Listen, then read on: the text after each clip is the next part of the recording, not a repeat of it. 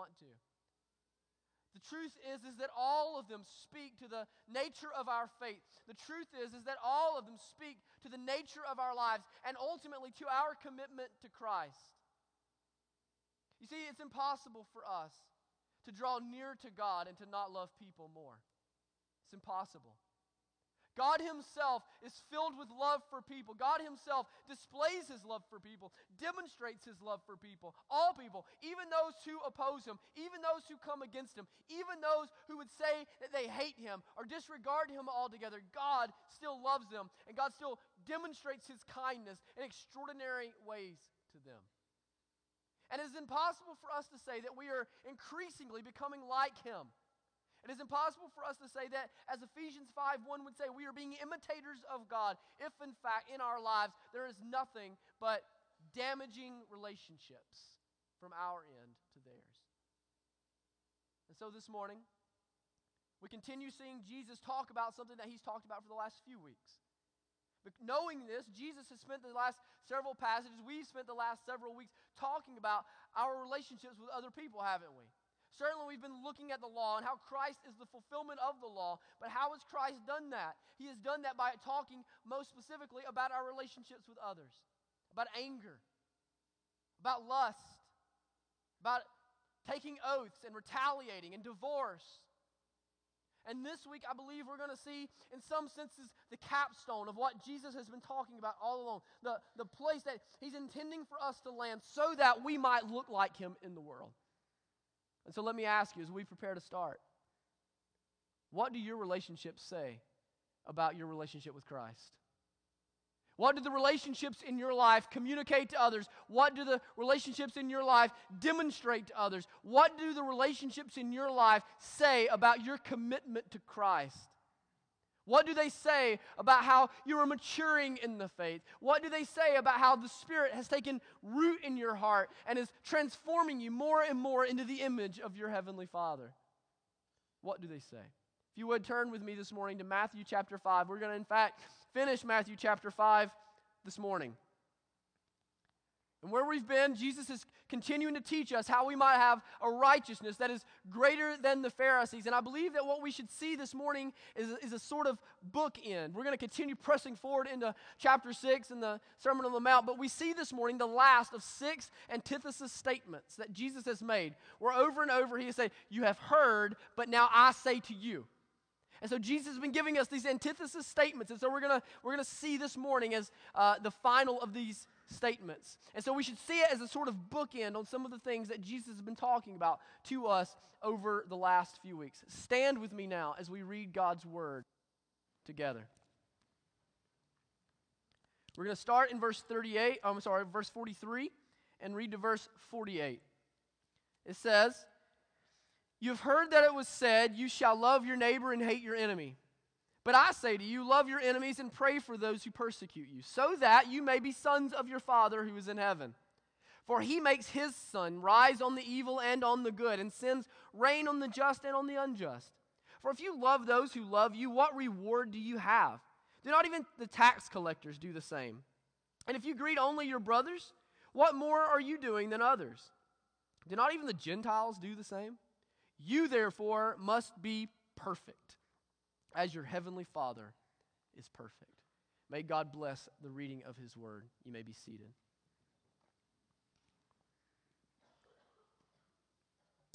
As we come to the end of these antithesis statements, I want to just really briefly point out something that Jesus has done throughout.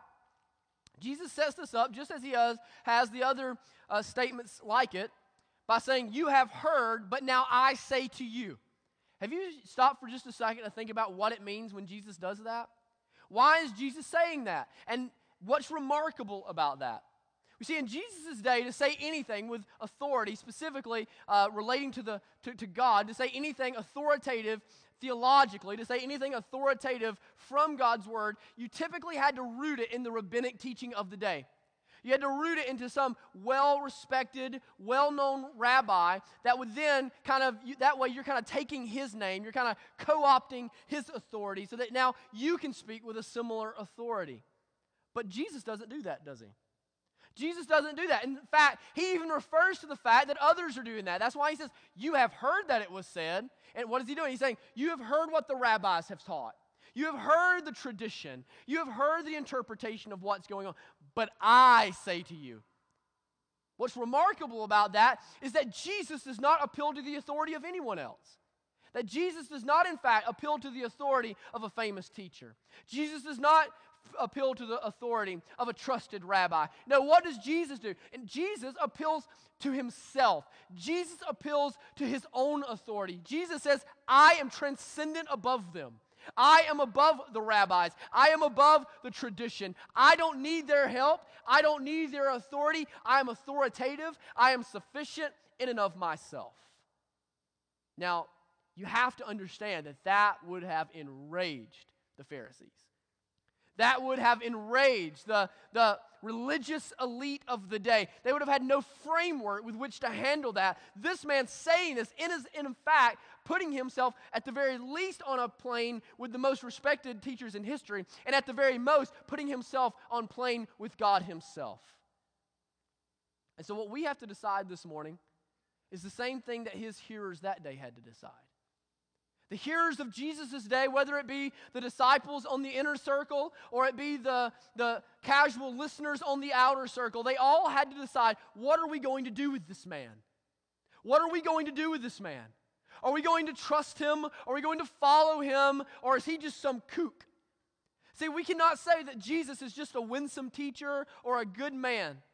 We either have to affirm that, uh, we either have to uh, believe that he is in him, of himself authoritative, that he is in and of himself sufficient, or we have to say that we should disregard what he says altogether.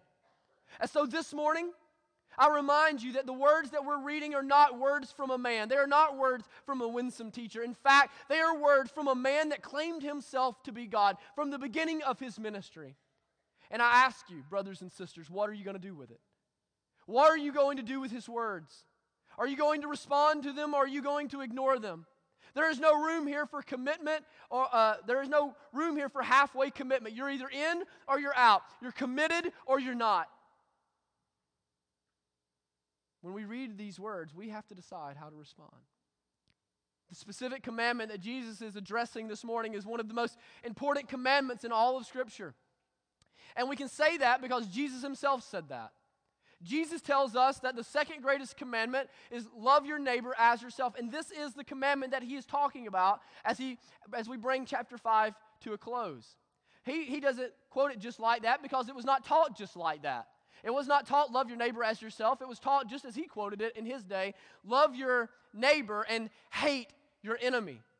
Now, the reason that Jesus is, cor- is correcting this is first of all, this is an important commandment. We can't get it wrong. This is one of the commandments, in fact, that Jesus himself says all of the other commandments hang from it. All of the other commandments are undergirded by it and supported by it, that it, that it lays a foundation on which God would build all of the other commandments. We see this in the Ten Commandments, don't we? The two greatest commandments are what? Love the Lord your God and love your neighbor as yourself, right? The Ten Commandments, we could break them down easily into two categories. The first four dealing mostly with loving the Lord your God, the final six dealing with loving, loving your neighbor as yourself. And so when Jesus says this, he's very, he's very emphatically showing us the nature of this commandment. And so Jesus is speaking on this day to correct what had been corrupted about this commandment. And we know that we can tell even from our text that generally, there are two primary ways that this text had been corrupted by the Pharisees in Jesus' day. The first way that it had been corrupted is that they had add, added something to it. They had added to it, love your neighbor and hate your enemy. See, they're quoting from Leviticus, specifically Leviticus 19 18. And if you were to look up Leviticus 19 18, it would say nothing about hating your enemy. It would say, love your neighbor as yourself. It doesn't, it doesn't add hate your enemy. But what the rabbis had done, what the tradition had, what had happened over the course of tradition, is they had inferred from the text an implication. They assumed that what God meant by uh, was that if I'm going to love my neighbor, I must by default then hate my enemy. But in fact, this cannot be any further from the truth as we read the scriptures, as we, we see how God deals with his enemies, as we see how God works through his enemies. We can even think of a book like Jonah when he sends a missionary to his enemies so that they might repent and be spared. And so this is something that they had, they had uh, attributed to the God that was not from him. These are words that they had uh, in some way put into his mouth. And we even see this among Jews often today that what has happened over the course of Jewish history is they have made it almost a patriotic duty to hate their enemies. But Jesus is correcting this. The second uh, corruption that we can see in our text is that they had a misunderstanding of what a neighbor was. They had a misunderstanding of what a neighbor was. You see, the Jews always believe, like most of us believe, that the neighbor that he obviously meant when he wrote Leviticus 19, God had to have meant that I have to just love my fellow Jew, that I have to love my fellow countrymen, that I have to love, in other words, those that are like me those that look like me and talk like me and believe like me and vote like me and watch Fox News like me and eat at McDonald's like me and do all these things like me, right? That the neighbor that I'm supposed to love are those people that, in essence, are very lovable for me. They're very natural for me to love, very easy for me to love.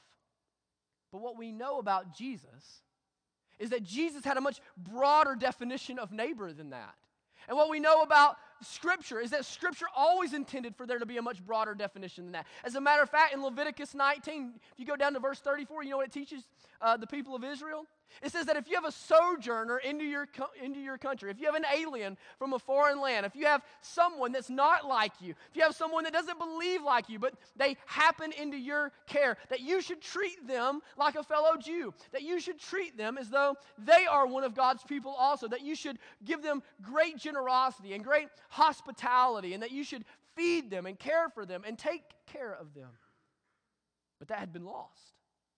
This is very similar to when in Luke chapter 10 when Jesus is asked point blank. This was uh, a common teaching of the day. Well, Jesus, what is, who is my neighbor? Do you remember how Jesus responds? In Luke chapter 10, Jesus responds with what is one of his most famous parables, the parable of the Good Samaritan. And he tells the story about this man that was, that was uh, robbed and left for dead, and, and the good Jewish priest walks by and nothing. Then the good Jewish Levite walks by, the one that, that tends to the affairs of the temple. He walks by, and the man is left bleeding. The man is left alone. And then the most reviled scoundrel, the barbarians of the day, the ISIS of the day, they walk by. A Samaritan man walks by and he sees the Jew and he takes him and he cares for him. He takes him to the inn and he says, I don't care what it costs. If run the bill up, put it on my tab, I'll come back through and pay it off. And in essence, what is Jesus teaching us? That when we ask the question, who is our neighbor? Who is it that we are to love like ourselves? Who is it that we are to love and demonstrate the love of Christ? That, in fact, is the wrong question. The question instead that we should be asking is, what kind of neighbor are we? What kind of neighbor are we to all people? to all of those that bear the image of God Himself, to all of those that God has chosen to fill this earth with that might, that might demonstrate His glory and might be an image of His glory for everyone. And so Jesus is correcting that.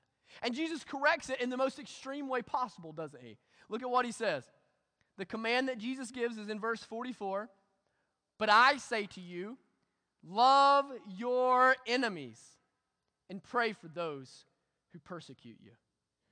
Jesus takes this whole teaching thing, right? Jesus takes this whole corruption of Leviticus 19, all of this, and then he just punches us in the mouth with it. He just gets real, and he gets real in a hurry. He gets serious here, doesn't he?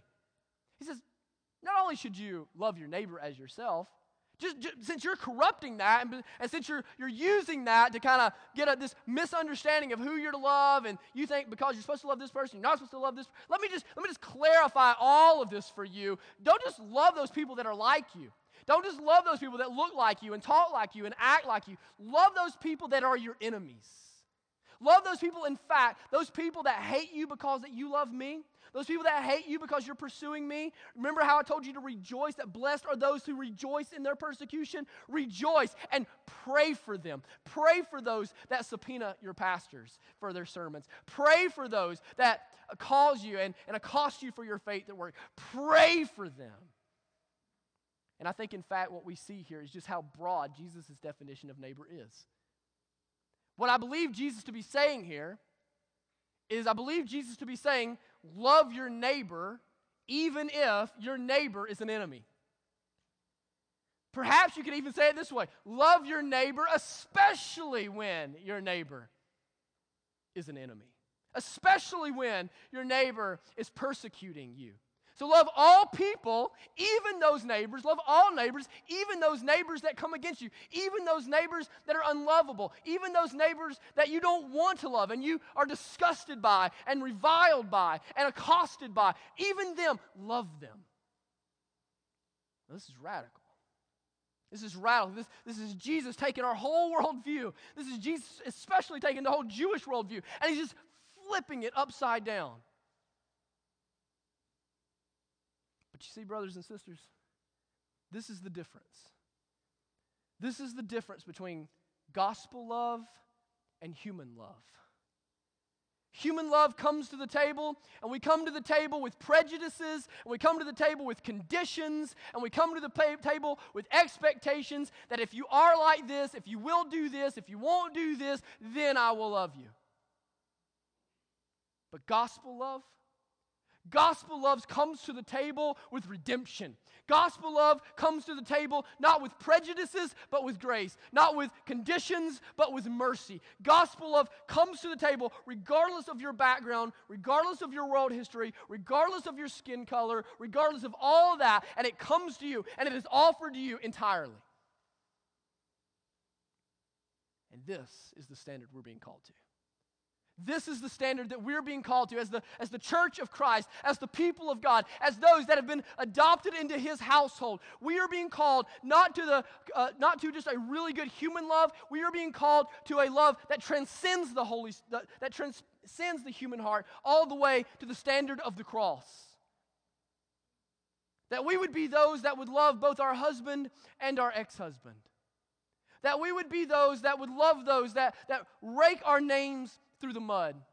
That we would be those that would love both our church family and the homosexual at work that makes us uncomfortable. That we would live out a love that is radical, that is extreme, that is transcendent above what is ordinary in this world, what is expected in this world, what is common in this world. And if we're all honest about that, there is nothing less natural or less instinctive for us than loving those people that are our enemies. There is nothing less instinctive for us as people. There is nothing less natural for us as people than to pray for those that persecute us, than to pray for those that, that hurt us or, or harm us or slander us in some way, especially when it comes to our faith. No, what is our instinct? Our instinct is to lash out, isn't it? Not to love, to lash out. Our instinct is to, to go to Facebook as fast as we can get there and to put down a, a four paragraph rant just so that we can say, I just got to get this off my chest, right? Y'all can just unfriend me if you want to. I just got to get this off my chest, right? Y'all know what I'm talking about? That's our instinct. That's our, that's our default. That's where we run to. But let us be remembered this morning. Let us be remembered this morning that for all of us that have come to Christ, for all of us that say, I have been crucified with him. For all of us that have said that I want his righteousness, not my own righteousness. For all of us, God has given us a new natural. God has given us a new instinct. God has called us to a new spirit, not the flesh, but the spirit that we can put to death all that is earthly in us, including those old instincts, including those old desires, including those old defaults that we all have. And so now, we take up the cross, not our causes. Now we, we hide behind the cross, not our Facebook posts. No, now we live according to a new standard. Now we live according to a greater standard. And you say, Cody, where, how can a person love like that? I would tell you that a love like that can only be found at the cross, brothers and sisters. A love like that can only be found at the cross. After all, who was it that loved his enemies? It was Christ who loved his enemies. It was Christ that scrubbed the feet of the man that would betray him for 30 pieces of cheap silver. It was Christ in the garden that, that took the ear of the man that had been cut off of his head. The, the man that was going, coming to arrest him so that he would be executed at a, at a false trial for crimes he didn't commit. And what did Jesus do? He took the ear of the man and he put it back on his head, healing him. It's the love of the man who, who goes and meets Peter after the cross, after the resurrection. Peter, who had denied Jesus in his most desperate moment, in his greatest moment of need. Peter goes and he's face to face with Jesus, the Jesus that he has denied three times. And what does Jesus do? He restores him. And, brothers and sisters, let us not forget that we too were enemies of God. That we too were enemies of God offending him, distant from him, rebelling against him, living on a trajectory of selfishness that was stunning and remarkable and overwhelming for us. But at the cross, at the cross, we were turned from enemies into sons and daughters, that we might share in an inheritance that only Christ was owed, because we now share in Christ's righteousness. God always loved his enemies. Who prayed for his persecutors? Christ prayed for his persecutors. Christ from the cross praises as, the men are very literally driving iron spikes through his hands and feet, prays for them, Father, forgive them, for they know not what they do. In fact, it's given to us in the present participle. And so, what that probably means for us is that over and over and over, Christ is praying the same prayer Father, forgive them. Father, forgive them. Father, forgive them. As they drive every nail, as they spit upon him, Father, forgive them as they rip the beard out of his face, Father, forgive them. As they put the crown of thorns on his head, Father, forgive them. As they hoist up the cross and drop it in its hole, causing whole, his whole body to violently shake, Christ is proclaiming to the Father, interceding on their behalf, Father, forgive them. Father, forgive them. The standard that we're called to is not the standard of humanity, not even good humanity not even top shelf humanity. The standard that all of us are called to is the standard of the cross. This love, it is extreme. This love, it is unnatural. It's in fact divine. It's the love that we see in Christ Himself. And why should we do that? Why should we love this way? Christ tells us. He tells us in verse 45. He says, Love your enemies and pray for those who persecute. So, so he's telling us this is why, so that you may be sons of your Father who is in heaven. Here's what he's saying Do this, love your enemies. Pray for those who persecute you, so that you might resemble your father, father, so that you might look like your father, so that you might emulate your father, so that you might imitate your father. This is what children naturally do, isn't it? Megan is so upset with me uh, Megan, Gracie and I have this Daddy Day thing we do on Fridays, right?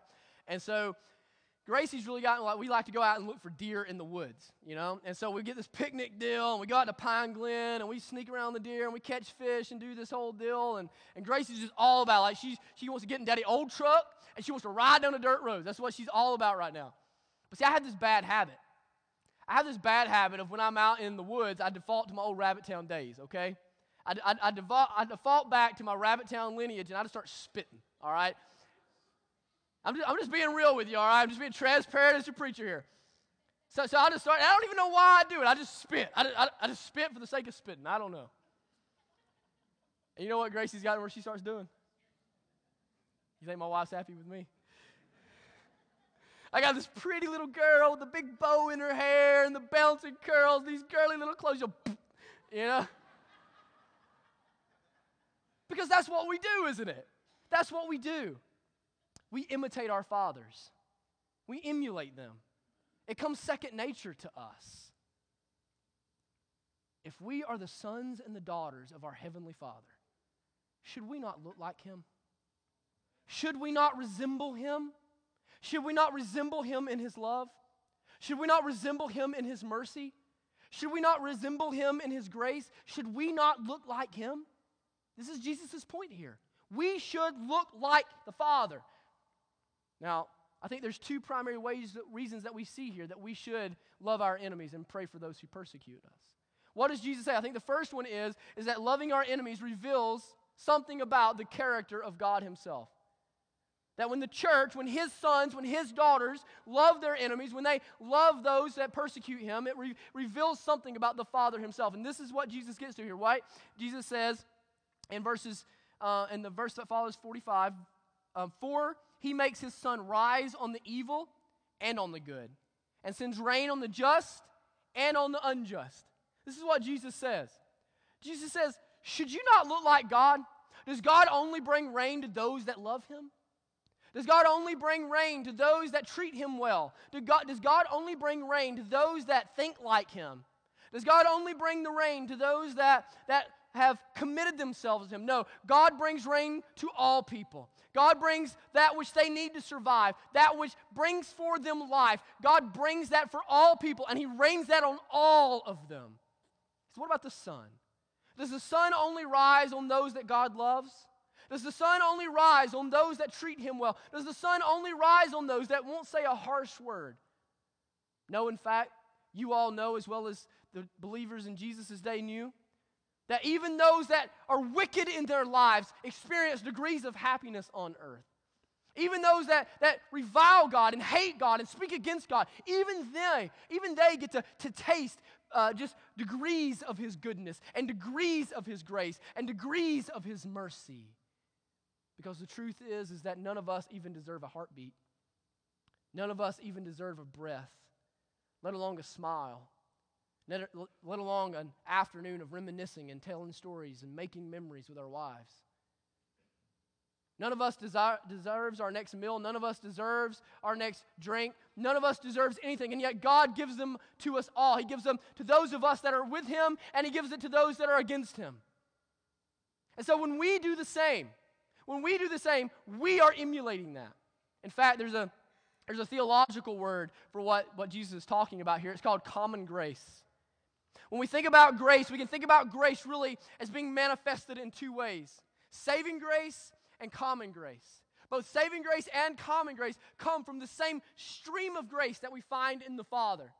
But saving grace is for those that are in Christ, for those that repent of their sins and place their faith in Him. But common grace, common grace is universally experienced by all of mankind.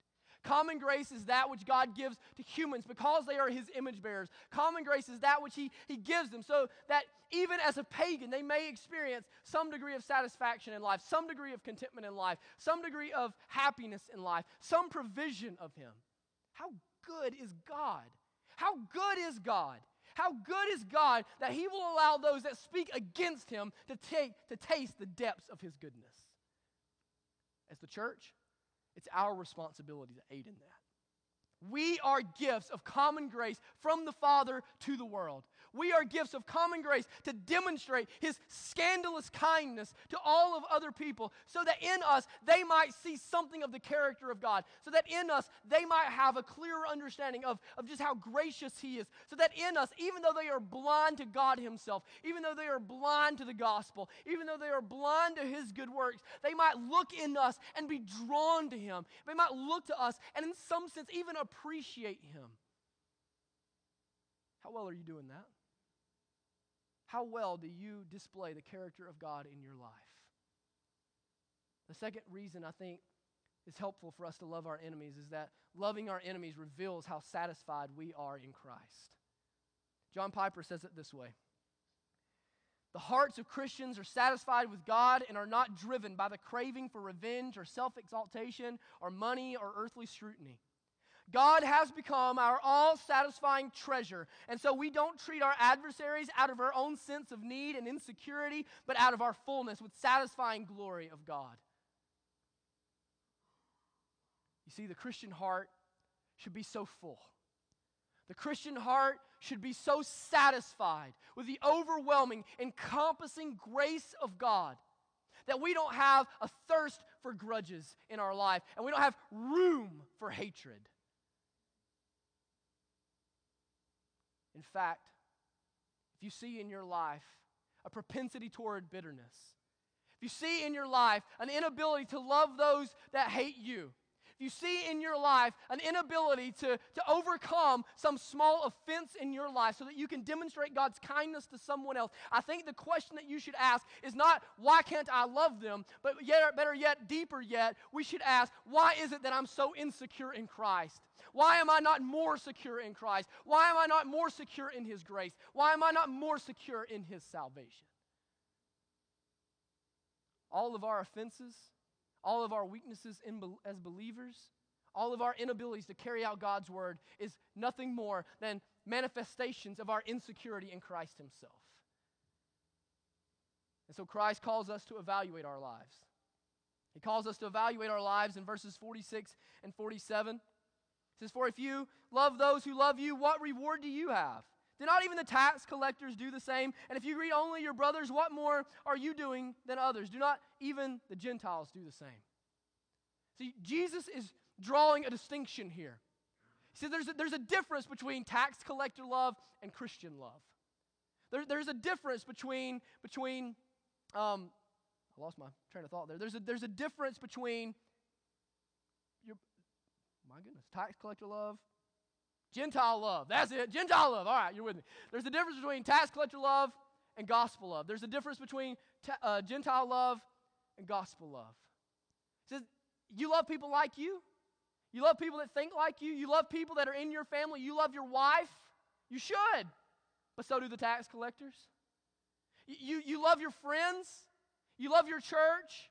You love your community. You should do those things. But you're like the Gentiles. No. There's nothing distinctly Christian about loving our families. There's nothing distinctly Christian about loving our, fam- our friends. No, what is distinctly Christian is when we love our enemies, when we treat well those who treat us poorly, when we pay back respect to those who show us disrespect, when we send back grace to those that have brought offense to us. Now, that's what Christian love is. This morning, do you have tax collector love or Gentile love? Do you have human love or gospel love? Does your love look like Christ or does it look like everybody else? Because as Jesus points out to us, the standard is not everybody else. The standard is our Father, our perfect Father who is in heaven. Let me pray for us today. Heavenly Father, you have revealed to me so many areas in my life where I only want to love those people that are like me. Where I only want to demonstrate those love to those to people that are lovable.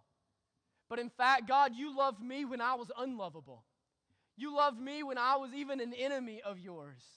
And so this morning, Father, we lay our hearts out in front of you. We lay our lives barren on the cross, saying, Take them from us. Let us live out the love that is the standard of the cross. Father, I pray that this church family, that this church body would become known for this. That we would become known for demonstrating the character of the Father that we would become known for the security and the satisfaction that we have in Christ, that we would be empowered to love so scandalously, so radically like this. God, move in us now. In Jesus' name, amen. Would you stand with me this morning? This morning, some of you need to come and pray. You need to humble yourself before your brothers and sisters and seek the face of God. Ask Him to forgive you. Ask Him to help you overcome the inability to love those that are difficult to love in your life. For some, you don't know Christ at all. And I would invite you to come to Him so that you can be set free from the sins of this world, so that you can know the riches of the love that is found in the cross where He died for your place. For some, it's time for you to come and join this fellowship officially. I would invite you to come down forward, pray with one of our pastors so that you can lock arms for us as we move out to demonstrate the Father's kindness in our community. Whatever the Lord, however the Lord moves, come this morning.